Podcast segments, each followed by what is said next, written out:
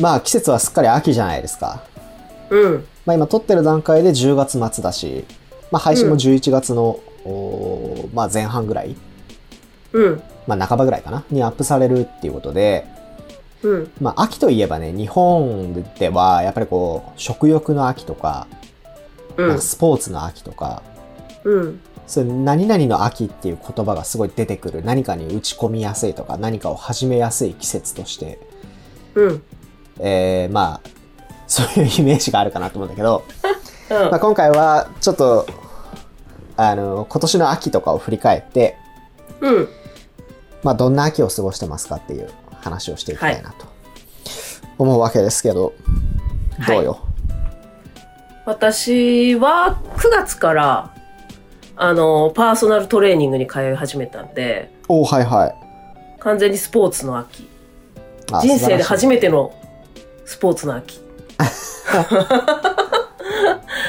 それは週一でやってんだっけそう、週1でジムに1時間行って筋トレみたいのするのと、あとは今、毎日食べたものの記録、カロリー計算と、と食べたものの写真を毎日送って、それをこう管理されるっていうああはいはいトレーナーにね日々。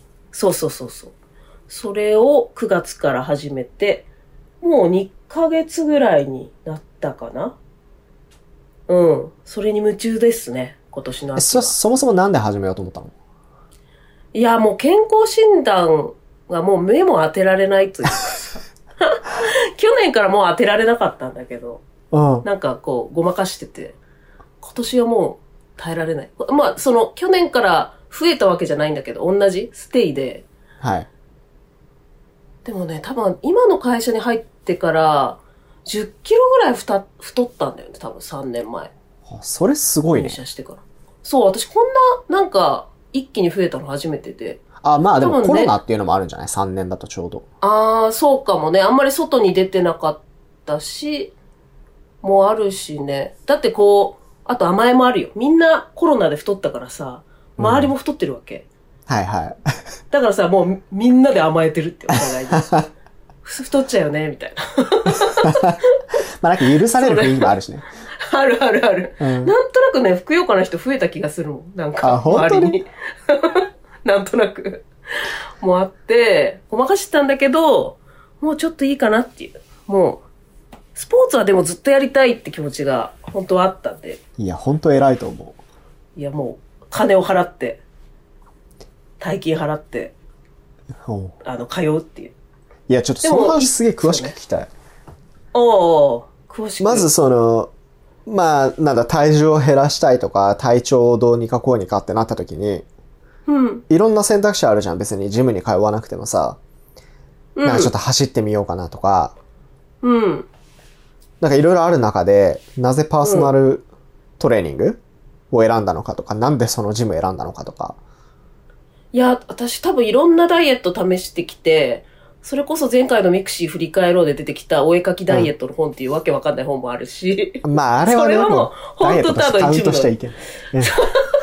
あるけど、でもその弟がすごいファスティングとかやってるから、あの、はいはい断食ファスティングもやったし、なんか月曜断食か。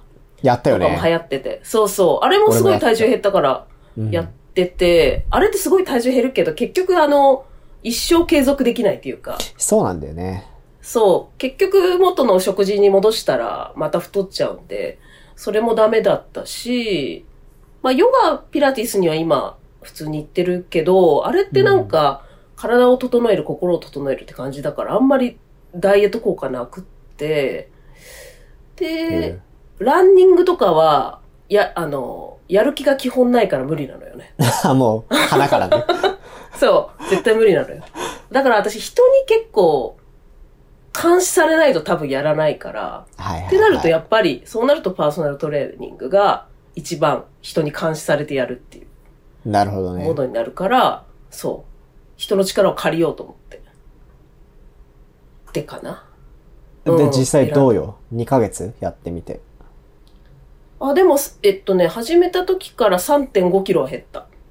おう、2ヶ月でうん。 3.5キロって結構すごくないいや、すごいと思う。一番大きいのは多分、食事制限で、1日1400キロカロリーでああ、そういうのがあるんだ。やってて、まだ結構低いんだよね、1400って。あんまり食べれないっていうか。うんそれで食事管理してったのが多分一番大きいかな、減った理由としては。え、それはなんか写真撮って、そのトレーナーに送ったら、うん。なんかフィードバックが来るってこと食べ過ぎですとか。そうね、食べ物の写真と、あとはそのカロリーのアプリがあっあて、あそこで食朝食は何を食べたで、それで自動的に何キロカロリーみたいなのが出るから、そうのん。数値と、あとはその、なんだっけな、タンパク質が何グラム1日取れましたね。脂質何グラムですね。みたいなのも出るアプリなんだけど、へえそれを送ってって、えっと、目標の1日のタンパク質の摂取量みたいなのがあって、うん。今こ今日はタンパク質があんまり取れませんでしたね、だったりすると、昼食にゆで卵もう一個食べた方が良かったですね、とか、 ああ、へえ。例えば、このお肉を魚に変えたら、こういう、もっといいですよ、とか、そういうはいはい指示が入るって感じ。え、それはじゃあ毎日の夜に送るって1日分のフィードバックが来るってことそれとも毎食1日3回送るのうーんとね、夜に送ってる。夜に送ってたら、その日中に帰ってくるかな、返信が。へえ。なるほどね。そう。っていうのを、もう2ヶ月くらいやって、だいぶこう、無理なく習慣化みたいな、されてきたから、なんかこれいやはす続げけえなられる気がしてきましたね。そのカロリー計算系のアプリって俺もなんか昔興味本位でダウンロードしたことあるけどさ、うん。なんか、よくわかんなくない その、自分で飯作ってさ、何を何グラム入れたとか ああ、をちゃんと入力しないとうん。正確な結果って出ないじゃん、当然。出ない、出ない。だからそれは使った食材とかをいちいち調理する前に測ったりしてるってこと測る、例えばご飯は最近は、あの、炊いて冷凍にしてまあ保存してるんだけど、うん。 1日 100g、あ、1食 100g って決めてるんで、その冷凍する前に 100g 測って冷凍してる。なるほどね。例え。ば。例えばそうやったり、あとはなんか味噌汁とかはわざわざ測らずに、そのアプリの中に、まあ普通のが入ってるんだよ。味噌汁1杯何キロカロリーみたいなのがああ、はいはい。もうデフォルトで入ってるんで、まあ普通の量だなっていう認識だったら、もうそれにしちゃう。ああ、具材問わず。うん、一応選べるけどね、わかめの味噌汁とあそうか、何の味噌汁みたいな、なんかいろいろこうすでに入ってて登録されてて、あそれを入れるから、まあ比較的正しくは出るかな。あ。ああ、なるほどね。うん。いや、ご飯 100g ってだいぶ少ないよね、でも。一食だけ、うん、でも、なんかだんだん慣れてくるね。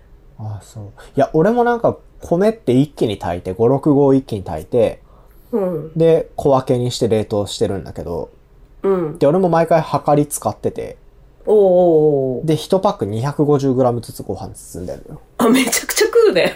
あそう。でもそれでちょうどいいぐらい。だからなんか嘘それ丼とか、カレーとかにしようと思うと、そのもう、1パックじゃ足りないなっていうぐらいなんだけど。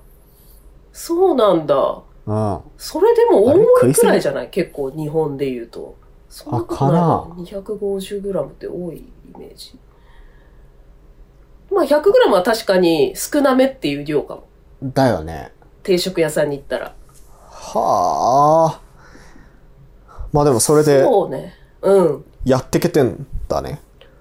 やってけてる。最初はまあ辛かったけど。で、あ、甘いもの基本食べれないっていうかさ、お菓子系。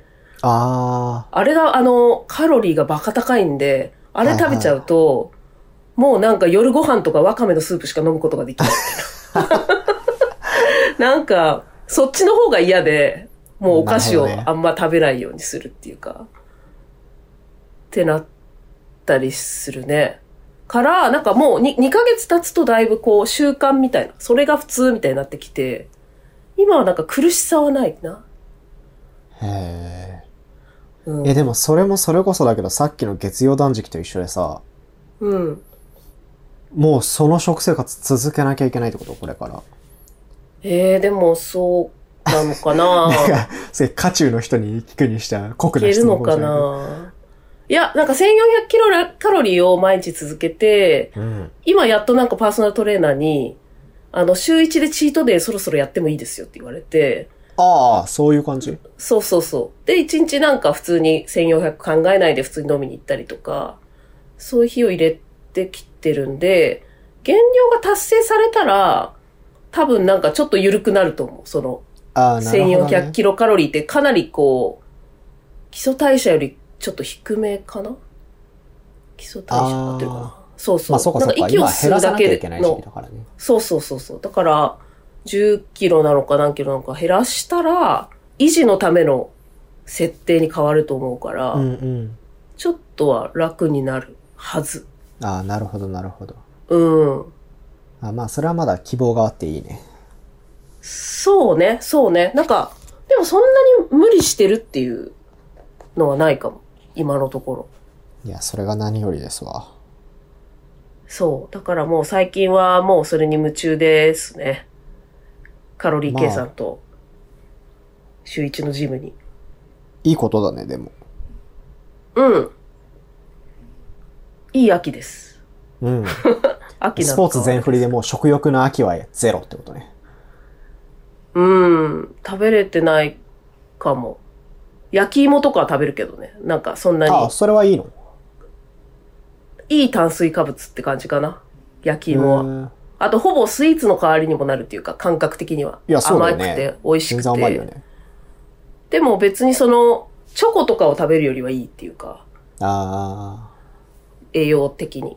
あ、はいだかはら、なんか、焼き芋食べる、よくで焼き芋食べてるし、あとなんだ、食欲で言うと、あとはなんかシャインマスカットがなぜかに日本で爆安の時期があって、い。ああ、へえ。なんか、なんかの関係でだけど、その時はシャインマスカットを買って、でも別に1日5粒ぐらい食べてたの。あまあでもそっか。じゃあ甘みってなったらそういう果物系とかがいいってことね。そう、それが一番あのカロリーも高すぎないし、栄養的にもいいし、っていう。なるほど。だね。うん。いやいいねこちらはそんな感じ。うん。セバの方は、セバの方はなんかもう今寒そうだけどね、すでに。あまあ10月結構寒いね。もう、あの、気温で言うと一桁台とかだから、あ、それもうなんか秋って言っていいのかなまあでもこれから全然もっと寒くなるから、季節で言えば多分今秋なんだけど、ああ、そうなんだ。なんか食欲の秋で言うと、うん。俺最近多分カナダに来て初めて生鮭を買って、うん。鮭を調理したんだよね。うん。で、それを食いながら、あ、すげえ秋の味覚だなって一人で思った。ああ、それはそうだね。そう。で、まあ一応カナダってサーモンすごい有名で、うんうんうんうん。まあ、特に俺の住んでる西海岸は多うん分サーモンがすごい有名なんだけど、うん。なんか今までもうカナダ住み始めて6年目になるけど、生鮭って一回も買ったことなくて、おおそうなんだ。で、今回初めて買って、あの、鮭の南蛮漬けを作ったんだけど、すごい。もう結構でっかい鮭の塊作って、うん。なんかもう玉ねぎとかも丸々1個とか使って、だいぶでかいタッパー1個分ぐらい作ったんだけど、おおすごいね。うん。まあ南蛮漬けだからさ、多分結構日持ちするじゃん、冷蔵庫に入れとけば。うん。っていうので、まあこれを数日分のおかずにしようと思って作ったのに、うん。もう普通に1回の食事で食い切っちゃ って。ちょっと自制が効かなかったっていうぐらい美味しかったうーん。のと、あとなんか、芸術の秋とも言うじゃん。言うね。言うよね。うん。うん。で言うと、なんかね、最近バンクーバーで開催されたファッションショーを見に行く機会があって、うーん。そういう、なんかもう本当にデザイナーが集まって、モデルがいっぱいランウェイ歩いてみたいな、コレクション系のショーって人生で初めて見に行ったから、うんうんうんうん。それがすげえ楽しかった。ええそれは、よくあの、動画とかで見たことあるけど、ランウェイがあって、横にこう椅子がいっぱいあって、そうそう、まさにそそうう。いうとこに座るってことそうそうそう。ええと、何、何のファッションなのもう、ひゅ有名なシャネルとか、なんかそういういややつ。、えーっとね、なんかバンクーバーファッションウィークって言って、うん。多分ググれば出てくる、毎年やってるイベントなんだけど、うん。えー、なんかね、若手デザイナーの登竜門とかって言われてるああ。イベン。トらしくて、うん。だから一応北米で開催されるファッションイベントだとニューヨークのファッションショーに次いで2番目に大きい規模のへえファッ。ションショーらしいのよ。うん、うん、うん。で、まあそのバンクーバーで、なんつうの、出るっていうのその、 出たデザイナーが、まあその後ニューヨークだったり、パリだったり、ミラノだったりっていうのに、こう出ていくみたいな位置づけのへえ。ショーらしい。だからまあなんかそんなに、なんだろう、有名な、それこそシャネルとかは出ず、あ、これからの人たちなんだね。そうだね、あんま聞いたことないような。だかへえ。ら俺が見に行った日は日本人のデザイナーさんも3人ぐらいショーに参加してたんおだうけど、おうおうおうおう。なんかもうそのうちの1個のブランドに関しては去年東京で立ち上げましたみたいなブランドもあったりとか、ああ、うん。うん、なんかそんな感じだった。で、一応うんコン今セなんプかトと見しててるはけ、ど、かっこいい。うんうん。2024年の春夏のコレクションを各デザイナーが持持ち寄ってみたいな感じだったんだよね。楽しそいや、めっちゃ楽しかったし、なんかすげえこういう世界って実在するんだなって。う。ああ、うんうんうん。見る機会ないし、それこそ私たちはさ、あの大好きなルポールのドラッグレースで、そうそう。なんか見見てきたじゃない動画では。だからもうああれれをを思い見出れしたたわけだね。そうそう。いやー、すごいよね。独創性がね。いや、そうなんだよね。うん。でもなんか普通に全然日本人と関係ないデザイナーのショーの BGM で宇多田ヒカルが流れてきたり、ええー。そういうなんか日本人としてテンション上がる瞬間もちょくちょくあっうん。えー、いいね。それをなんか、いいと思ってつく、つけてくれてるんだもんね。た。そうそうそへえ。いいね。確かに、そういうイベント、催し事もあるよね、秋は。う。そうだね。まあこの秋はでももう俺はそれだけかな。なんかそういう出かけていってみたいなのは。うん、でもそれも結構大きいな。うん。私も美術館に行ったね。この、一昨日ぐらいに。おお久しぶめりにっちゃ最近じゃん。上野の美術館ほに行って、なんかキュビスム、キュビスムって、う。キュビスムあの、ピカソとかのさ、うん。あの、落書きみたいな絵あるじゃん。はいはい。なんかこう、子供が描いたのかみたいな、こう、へ変な、こううんうん鼻がでかいとか。あれの展示が今へーちょうどやってて上野で。いや、あー前からなそれをキュんビスムっかて言うん、だそうんう、惹かれるものがあって、キュビスムには。そう、それを見てきたな。それ良かったな、どう普通に。いや、な、なんだろうな。そのキュビスムの始まりから知れて、うんうん。で、始まりは別の人なんだけど、セザンヌっていう人なんだけあど、あ、うん。その、そこからまあ、ピカソとブラックって人が結構探求していって、うんその後他の芸術家たちもいろいろ自分なりのキュビスムを表現していくみたいな。なんかそういう、それの衰退ぐらいまでやってるのかな。 あもうなんか衰退し一て連るの流れで。あ、衰、衰退っていうか、まあ、なんかブームみたいな感じだったみたいで、キュビスムってこうあいーなうるほど表ね現が。で、また新しい表現みたいなのが始まっていくから、なんかそれの流れが見れたのが面白かったし、なんか、へーって思ったのが、セザンヌって人が一番最初始めたけど、セザンヌが、その、なんだろうな、それまでの業界だと、あの、なんだろうな、そのものをそのものらしく綺麗に描くっていうのが評価されてる世界。うんでセザンヌはそれができなかったんだって、なんか。遠近法もうまくできないし、うんあで、質感みたいなのも上手にできないみたいな。全部鉄みたいになっちゃうみたいな。っあ、へえ。ていうなんか落ちこぼれとも言われるような、まあ有名な方だったけど、その人がもうよくねみたいな感じで、 ああいう、なんか、球体じゃないけど、こう、単純な形とかにして絵を描いてたら、結構芸術家たちが、これはすごいみたいになって、始まったらしい。なんかそういう苦手みたいな、自分はできないみたいなことが、こんな一大ムーブメントになるって、すごいなっていう。ああ、ちょっといい話。あ、そうそうそうそう。なんか、そういうのを知れたのが面白かったなっていう。ああ、なるほどね。でもなんかピカソとかはさ、ああいう技法というかなんか、作風になる前は、いわゆるすごい綺麗な上手な絵をあ、そうそうそうそう。描いてた画家だったわけじゃん。だからそういう戦い方ができないわけじゃないけど、そうそそうっちそうにそ行ったうっそてう。いう人もいるってことだよね。そうなの、そうなの。うん。ほんとうまいんだよね、ピカソ。なんか、あれしか、あれが有名じゃん、一番あの、そのキュビスム的な絵が一番ピカソみたいなイメージあるけど、そうそう。ゲルなんニかカとかね。他、そうそうそう、他の見ると、その、前と後、キュビスム前後の絵見ると、べらぼうにうまいっていう。うん。あ、描けるんだっ ていう。あと、後から、後から知ったけど。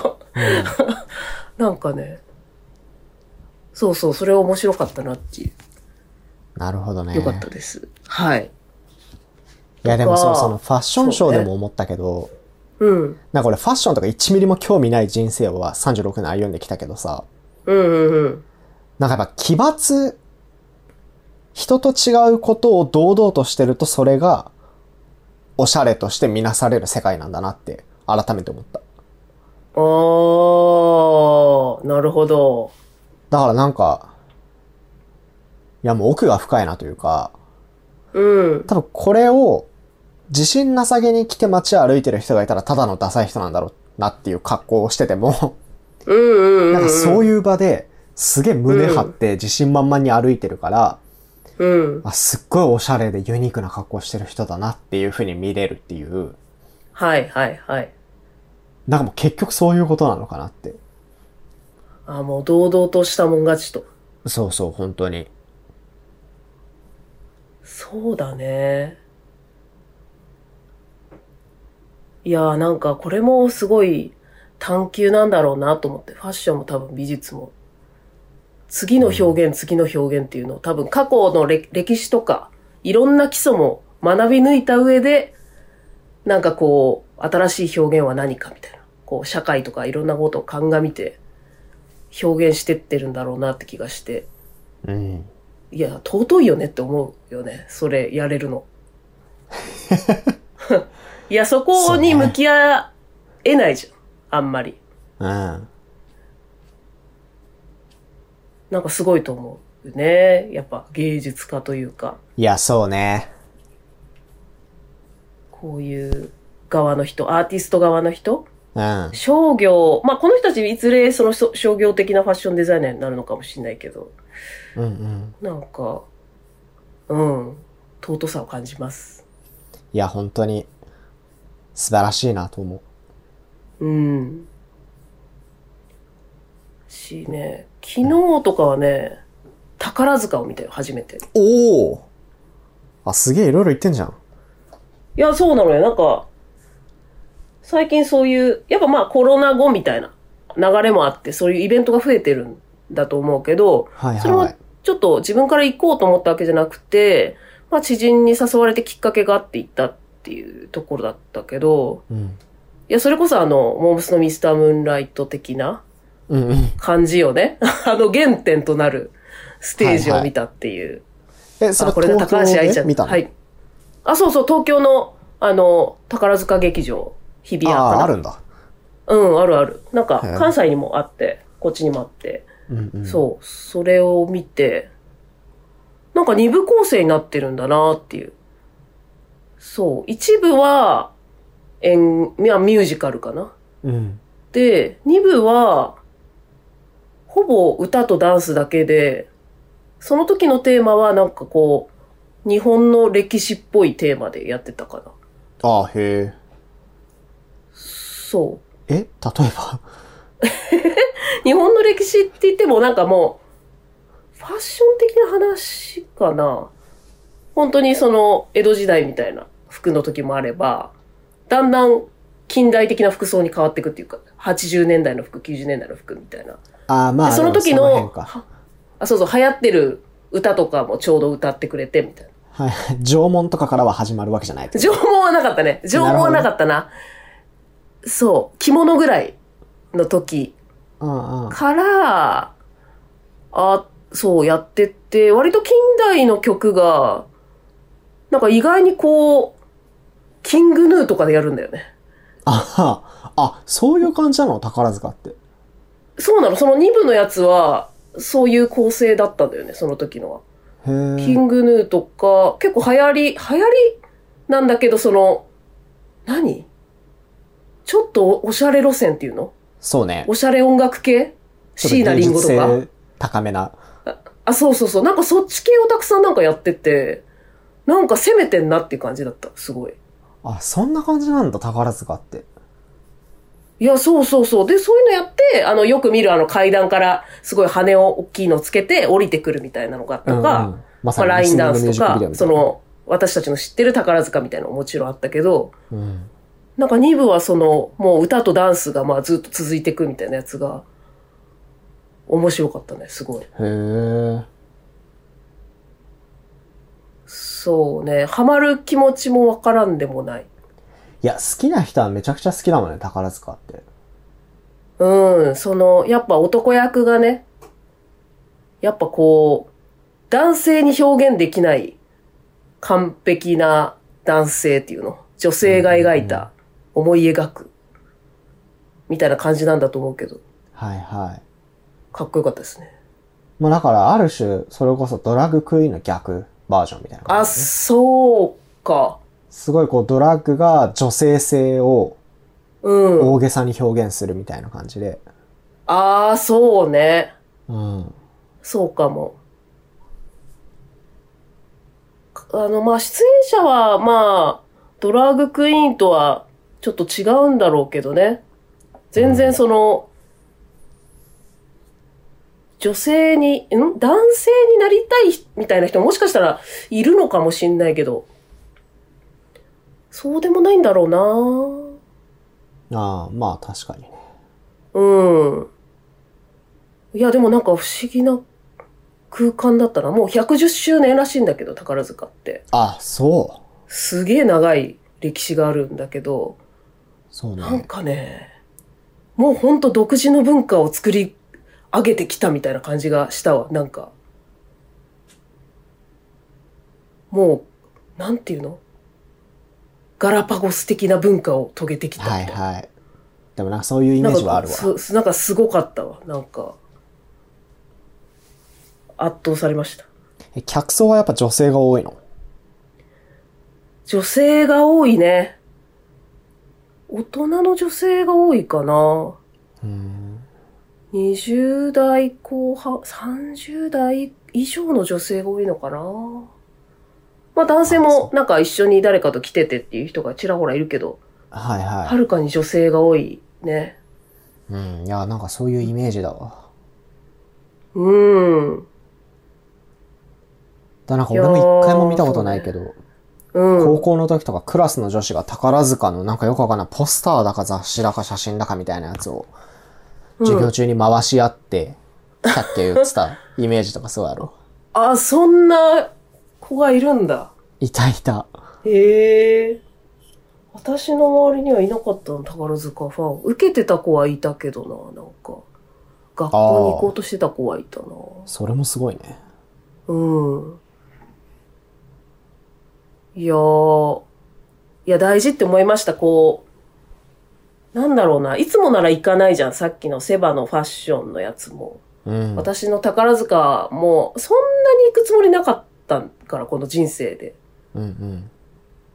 だからなんか、いつもと違う新しいものを見るのは、いいなと思いましたね。いや、本当いいと思う。うん。俺も、そのファッションショーは自分で行こうと思って行ったわけじゃなくて、うん。なんか会社の方にその運営委員会みたいな人たちからご招待が届いて、うーん。で、ぜひ来ませんかって言われたから、あ、じゃあ行きますって言って、ただだ し。っうん。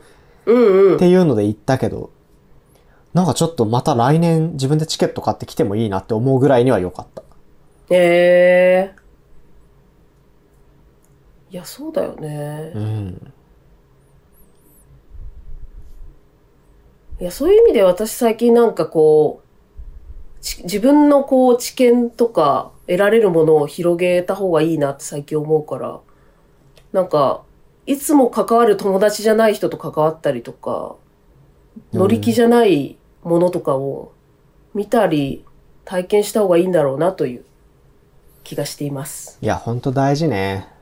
うん。なんかもうこの年になると自分の知ってるものだけで全然残り50年ぐらい生きていこうと思えば生きていけるからさ、うん。世界縮んでいく一方だよね。意識的にそうなん広だげよねていかないと。うん。本当にそうん。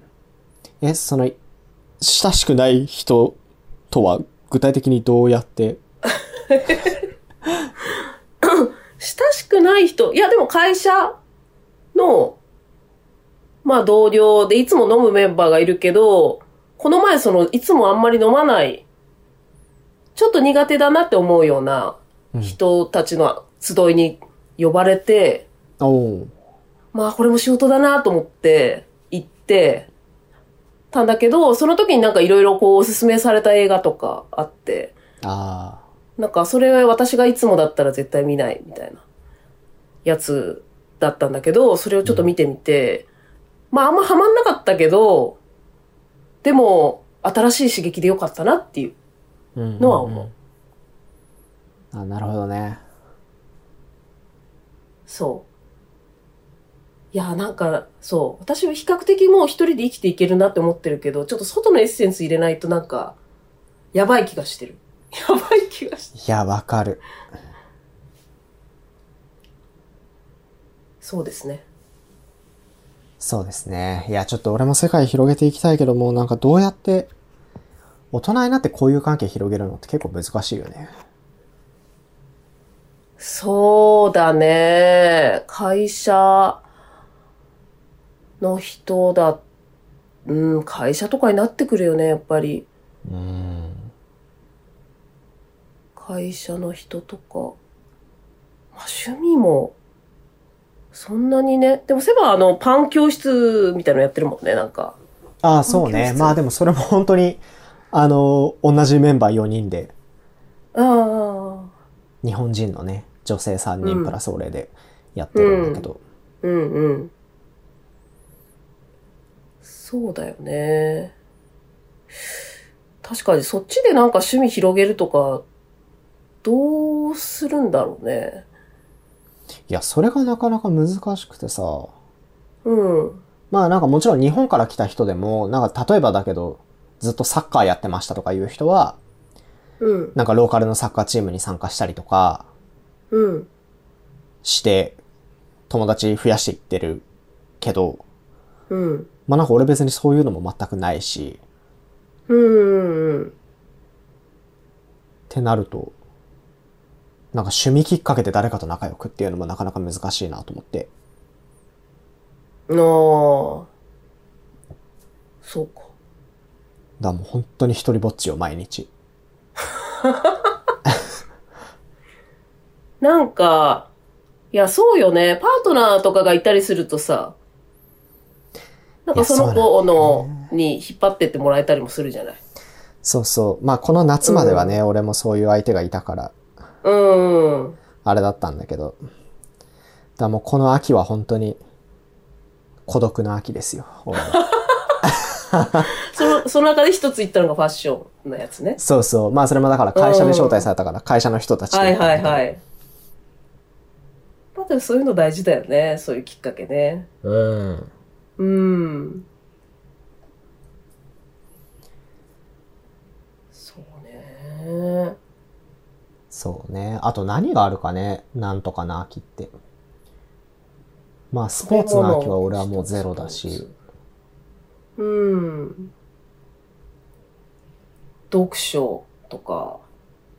あー、読書ね。うん。最近べ本読んでる勉強系かな。うん。本は読んでるね。おー素晴らしい。本何を読んでる、最近はなんかプロジェクトマネジメントの本とか、ああ、すごい。しかっ こ仕よ。事仕事系だね。仕事系の本をよく読むかな。ああ、なるほどね。いや、なんかね、最近あの、ツタヤ系列が始めてくれた、うん。シェアラウンジってものがあって、それなんかコワーキングスペースみたいなところなんだけど、はいはい。結構あのいろんなところにできてて最近。で、うちの近くにもあって、まあ1時間1200円ぐらいで、まあ静かで、まあ綺麗な空間で、まあ自習室みたいなうんうんと。こがあって、なんかそこに本を持ち込んで読むみたいな休日をたまに送ってるな。へえ。それは図書館に行くのとは違うのそうだね。まあ、まず、空間が綺麗なのと、ナッツと飲み物が食べ放題、飲み放題おーみたいのがあるかな。はいはい。そうそう。で、まあ、電源とかもあるから、パソコン作業系もできるし、うんうんうん。うん、なんか快適なんだよね、すごい。ああ、いいね。うん。子供とかもいないしね。図書館はやっぱいろんな世代の人が来るああ、そっか。必ずしもその自習室として機能してるかっていうとそこまでじゃないかもっていう。ああ、なるほどね。うん、あとせ狭いじゃん。やっぱどうしても図書館って。なんか自はいは習い机とかあるけど、隣との距離近い多あい気がしてて、それがもうなんか十分なスペースを確保されてて、なんかこう、いい空間で集中できるみたいなのが、いいところですね、シェアラウンジの。あ、うん。素晴らしい。うん、それに行って、本読んで、みたいな。うんうんうんうん。うん。かなぁ。なるほどね。やってる。あとはまあ、これを始めたのが大きいけど、音声メディア系はよく聞くようになったかな。お お、時差超えの影響で。そうそう、時差超えの影響でやっぱその喋りの勉強じゃないけどさ、なんかどういう話が面白いのかなとあ、か。すごいね。そんな真面目な姿勢でいや、真向面目きな合ってんのねいやこの番組。真面目に向き合ってる。真面目素晴らしい。いや、なんかさ、それこそ自分たちのも聞くじゃんっていう。聞くね。そう、この結構、この時差超えの再生数稼いでるのは自分たちなんじゃないかって気がしてるけど、いや、間ま違いない。あ自分たちの聞くのも面白いし、それの、それこそ好きな人のラジオ番組とか、ポッドキャストとかうん。聞いたり、うん、するのも面白いし。発見あったおもろい番組あったあー最近聞いたのは、原健也さんかなデザイナー、原健也だったかなほうん、デザイナー、なんか無印のデザインとか、結構日本でいろいろやられてる方の、デザインの話が面白かったかな。今う。後、まあ日本人として、どういうデザインをやっていくべきかみたいな。そういう勉強系、へ えなる面ほど白かったねか。な。結ま構。あ、それちょっと次うん回にもつながる感じ。あ、そうだね、そうだね。なるほどなるとほど。か。うん、なんかじょ充実してきてるよね、音声メディアの勉強系も。うん。ああ、でもそうかもね。うん。だからまあいい、いい秋ですよ、私は、総じて。いや、良い。それは。だから一番いいかも、人生で今一番いい秋を過ごしてるね。本当にうん、なんかね、めちゃくちゃインプットできてんなっていう。ああ。まあ、それに向いてる季節ではあるよね。そう、一番好きだもん、季節でも。あ、本当うん、一番快適。服の感じも好きだし、確かに。人も静かだしね。うんうん。春はうるさいじゃないそうね。みんななんか活気づいてくる季節だもんね。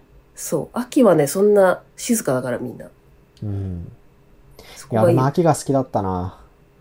う日本ではん。うん。うん。まあ、生まれた季節でもあるしね。ああ、そうだね。うん。そうだそうだ。じゃあ、あんなとこかな。うん。 秋。なんか、これといって盛り上がりもせず、シルな感じで40分過ぎたけど、まあ、秋らしいっちゃ秋らしいそうだね。雰囲気だったかもしれない。うん。そう思います。そうね。じゃあまあ、これを聞いてる皆さんも、残りの秋、楽しくお過ごしいただければと思います。なんでそんなニヤニヤしてんのいや、 そうですね。そう思います。 ちょっと締め方考えよう、締め方。うん、締め方ね。いや、じゃあねとかでもいいと思うけどねっていう、その、実際のそのファミレスで集まった時に、どういう終わり方をしてたかなっていう。ああ、そろそろ帰るみたいな感じなのかな。あ、そうね。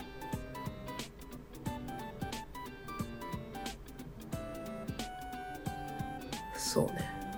うん。まあ、いっか、じゃあ、うん、そうね。 じゃあ、今日調 子、今日調子悪いんだな。寝起きだからね。そうね。カナダは夜だからね。そうね。はい、じ ゃあ、さようなら。また、じゃあね。再来週お会いしましょう。お会いしましょう。